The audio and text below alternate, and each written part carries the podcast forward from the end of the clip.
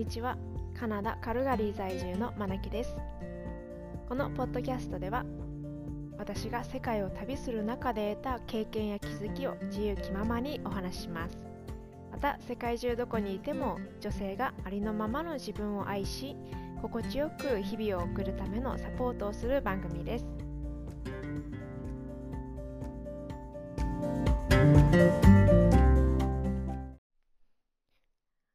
い皆さんいかがお過ごしでしょうか？今日は3月の26日日曜日ですね。はい。えー、先週先週じゃない前回のポッドキャストではまだカルガリーはあの寒いっていうね話をしてたんですけどもやっとまあサマータイムっていうのも始まったのもあってあの日本との時差がね1時間減ったですけどもそうやっとちょっとずつあの暖かくなってきて冬が終わったなっていうのをあの感じております。うん、で日がねの長く伸びた伸びてきたので夜のもう8時ぐらいまでは全然外が明るいですね。うん、夏になるともう10時ぐらいまで明るいよってあの現地の人は言ってたのでちょっと楽しみです。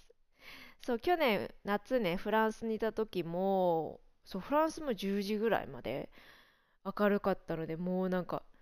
夜が長いっていうかみんなもう夜中ぐらいまで外に出てたりとかまあフランス人はねあのなんだ夜のスタートが遅いしこう夜ご飯とかもねそういう集まりとかも長いのでっていうのもあるんですけどなんか日本じゃありえないじゃないですか夏でもやっぱり7時ぐらいにはね日が落ちて暗くなると思うんですけどそうなのでねこっちのカナダの夏が初めてなのでなんかもう夏に何しようっていうのでちょっとワクワクワクが今止まらない 感じです。これもやりたいし、あれもやりたいし、まあ、冬の間ね、どうしても、あの、外に出て行きづらかった。寒、寒すぎて。ので、もうやりたいことがいっぱいあって、もう、ドキドキワクワクが止まらない感じです。はい。で、やっぱ、日本にいた時は私関東に住んでるので、あの、まあ、寒いって言っても、なんだろう耐えられる寒さだったり支障が、ね、出る寒さではなを経験したことがなかったのでで友達とか地方のその東北とかこう北の方の友達とかはこう春が来た時の待ち待ち遠しさ春が、ま、の待ち遠しさが本当にあのなんだ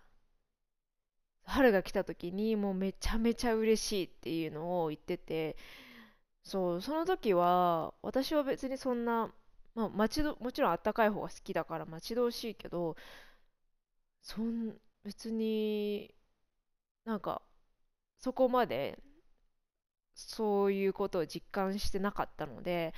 こういうことかと思ってその春の待ち遠しさってこういうことかって初めて人生の中であの感じていやこれはやっぱり寒いところに住んでる人はやっぱもうワクワクする。私今の私みたいにねやっとあったかくなった。これやりたい。あれもしようってなんかいう気持ちがね分かったな っていう最近です。はい。皆さんはねいかがお過ごしでしょうか？日本は桜もねもう今咲いてきてるんじゃないかな。ねえ、いいな羨ましい。こっちはカナダ、あるのかな、桜とか。今のところ、この私の住んでるカルガリーは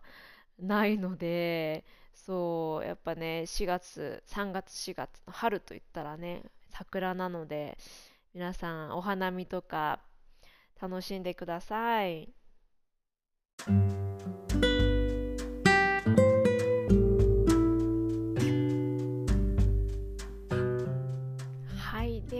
えー、今日の、えー、テーマはですねどんな環境でも心地よく自分らしくいるにはっていうことについて今日は話していきたいなと思います。で私自身ここす、まあ、12年の話なんですけどやっぱりいろいろ住む場所を変えてあの来て環境がガラッと変わってきた中であの過ごしていて感じるのはあのやっぱりどこにいても自分がこう心地よくいられる環境っていうのを作るのがとっても大事だなってあの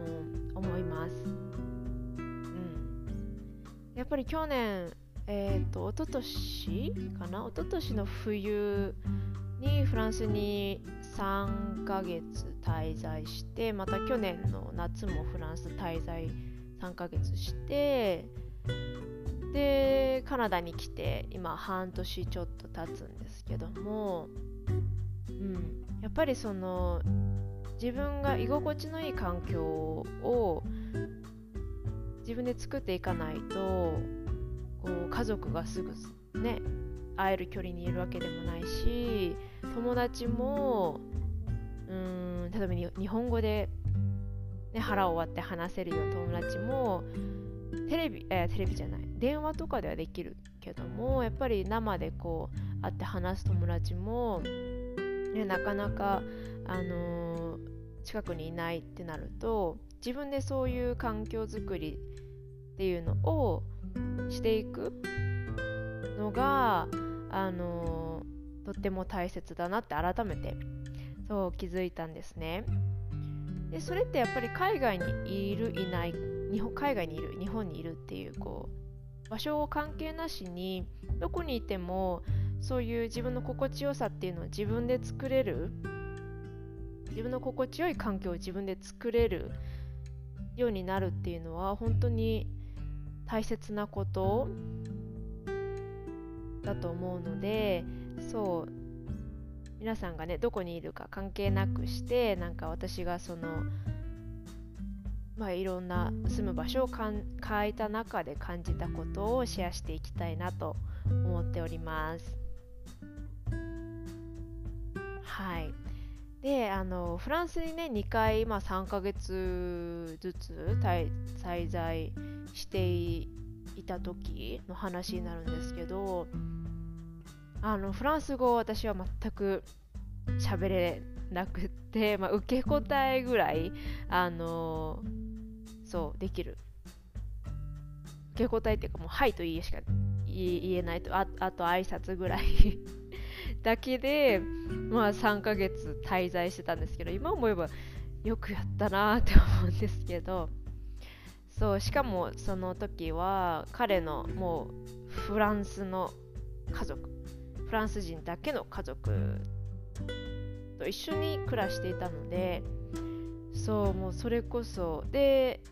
英語が通じる英語はみんな話せなかったので、まあ、お姉ちゃんとかは多少ちょっと英語知ってるみたいな感じだったんですけどもうほぼ英語ゼロ。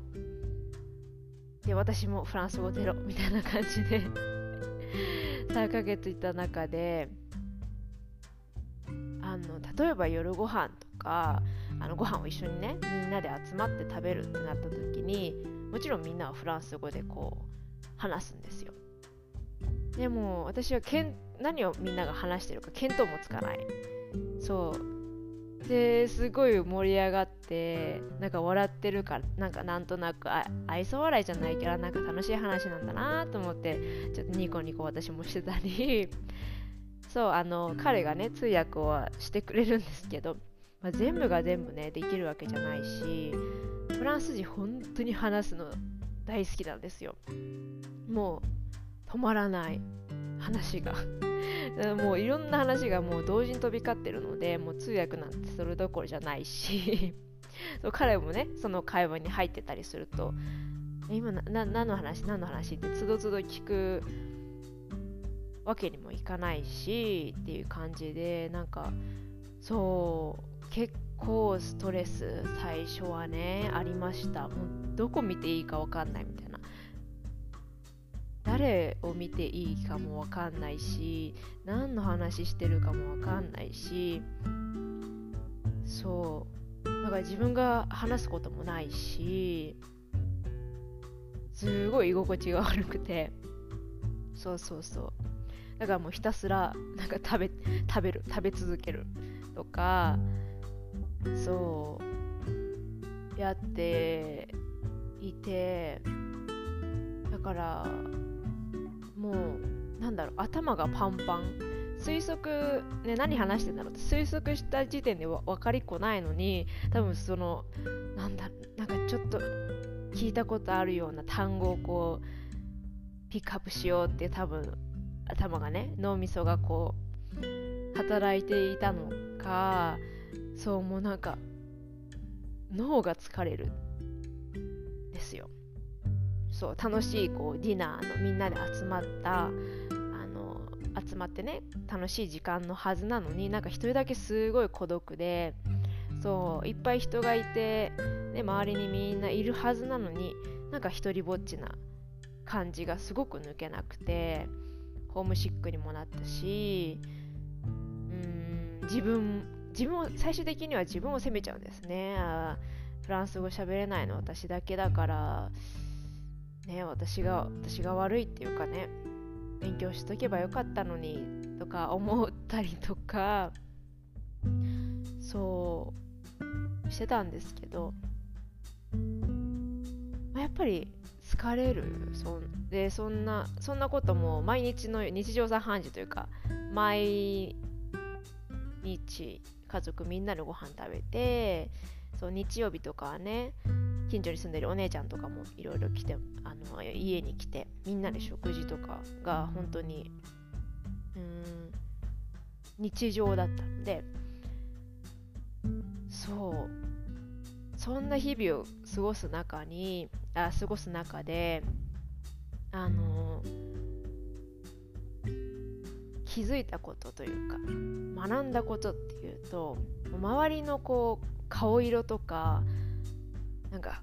反応をあえてもううか伺わない気にしない。でもう鈍感になる。っていうのが大事だなと思って。そう一個一個のなんか家族が喋ったことでなんだなんだなんだ私に言ってるのかなとかなんか私がなんか答えなきゃいけないのかなとか笑わないと雰囲気壊しちゃうかなとかもうもう考えすぎて疲れちゃって。そうもうそんなの気にしてられないし気にしたとこで分かりっこないからもう気にしないってあるところで開き直ったんですね。そうもう気に病まない。ってなって。そう。そっからまあ別に言葉の壁がなくなったわけじゃないしみんなが何言っているかね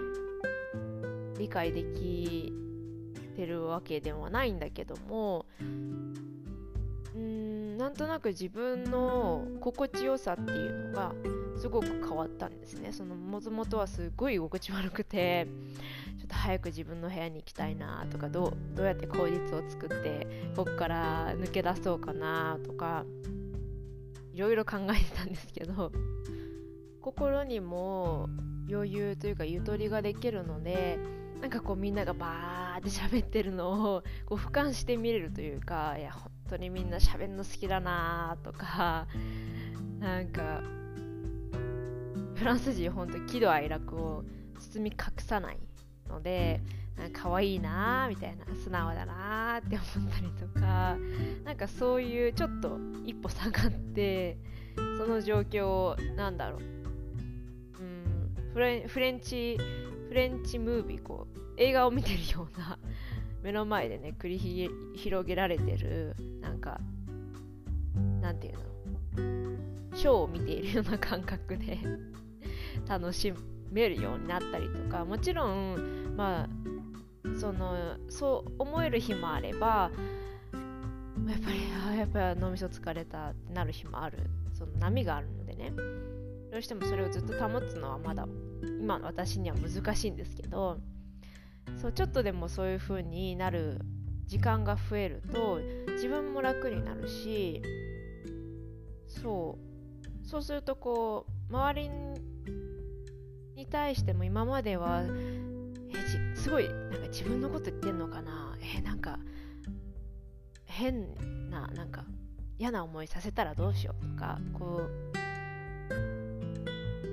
ネガティブな方というかこう恐れのね気持ちばっかりあったのがなんかえ可愛いじゃんとか なんか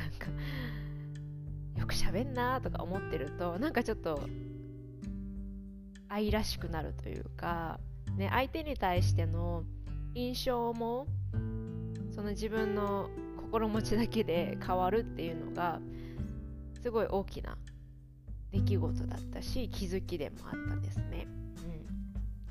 うん、そうでこっちカナダに来ても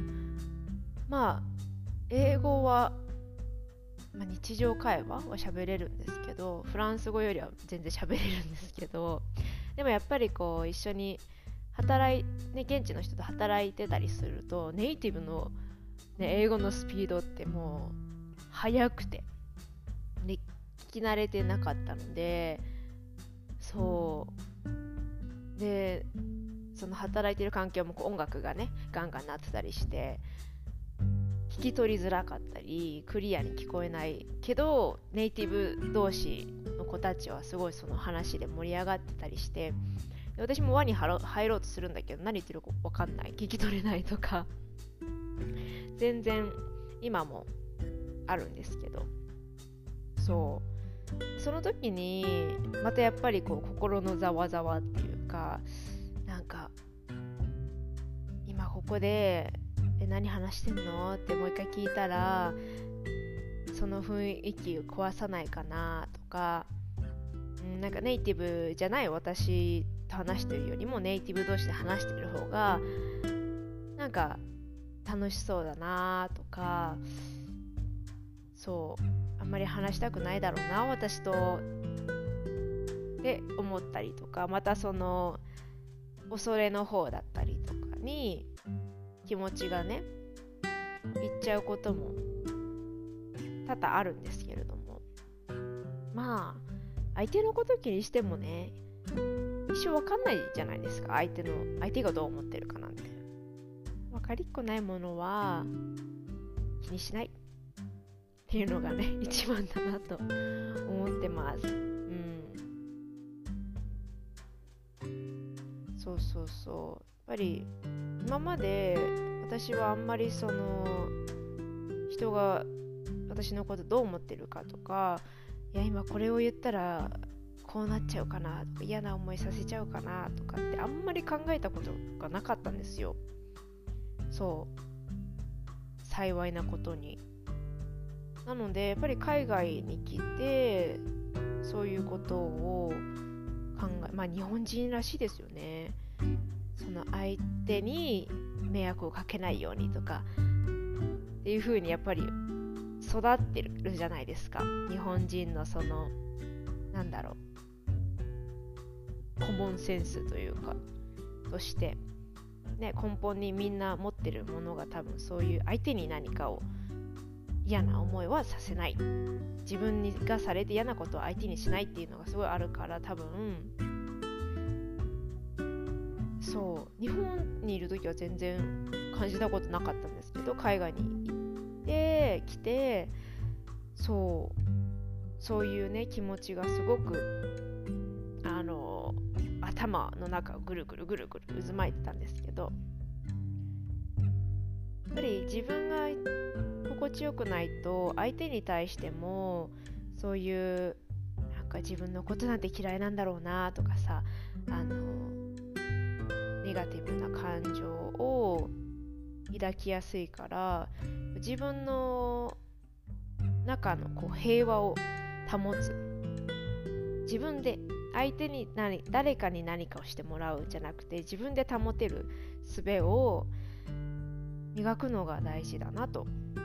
気づいたのでうん。そうね。なんか結局相手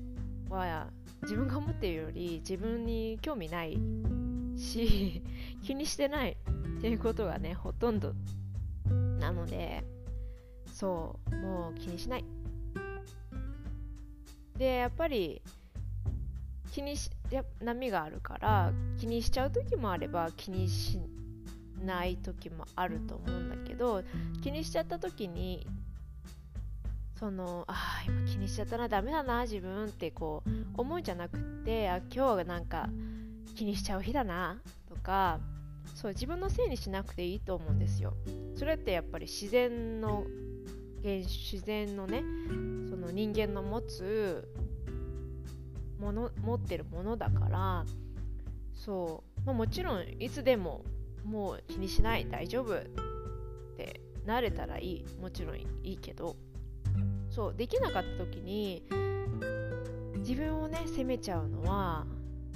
良くないなと思うからそうそうそう今日あ今日はちょっとなんか打たれ弱い日だな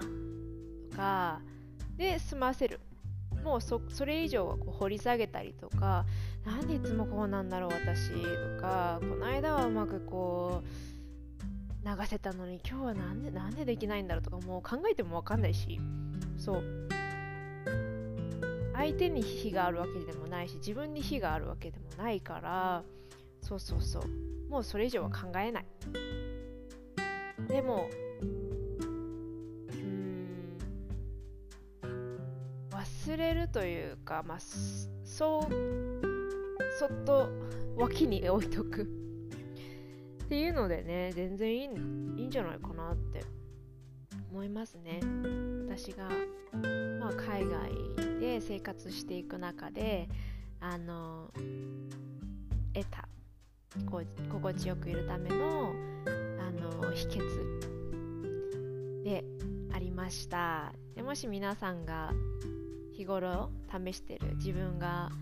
ね、居心地よくどんな環境でも居心地よくいるためのなんか秘訣があったりしたらぜひぜひ教えてください。私も実践してみたいと思います。ということで、えー、今日も最後まで聞いていただいてありがとうございます。また次回のポッドキャストでお会いしましょう。バイバイ。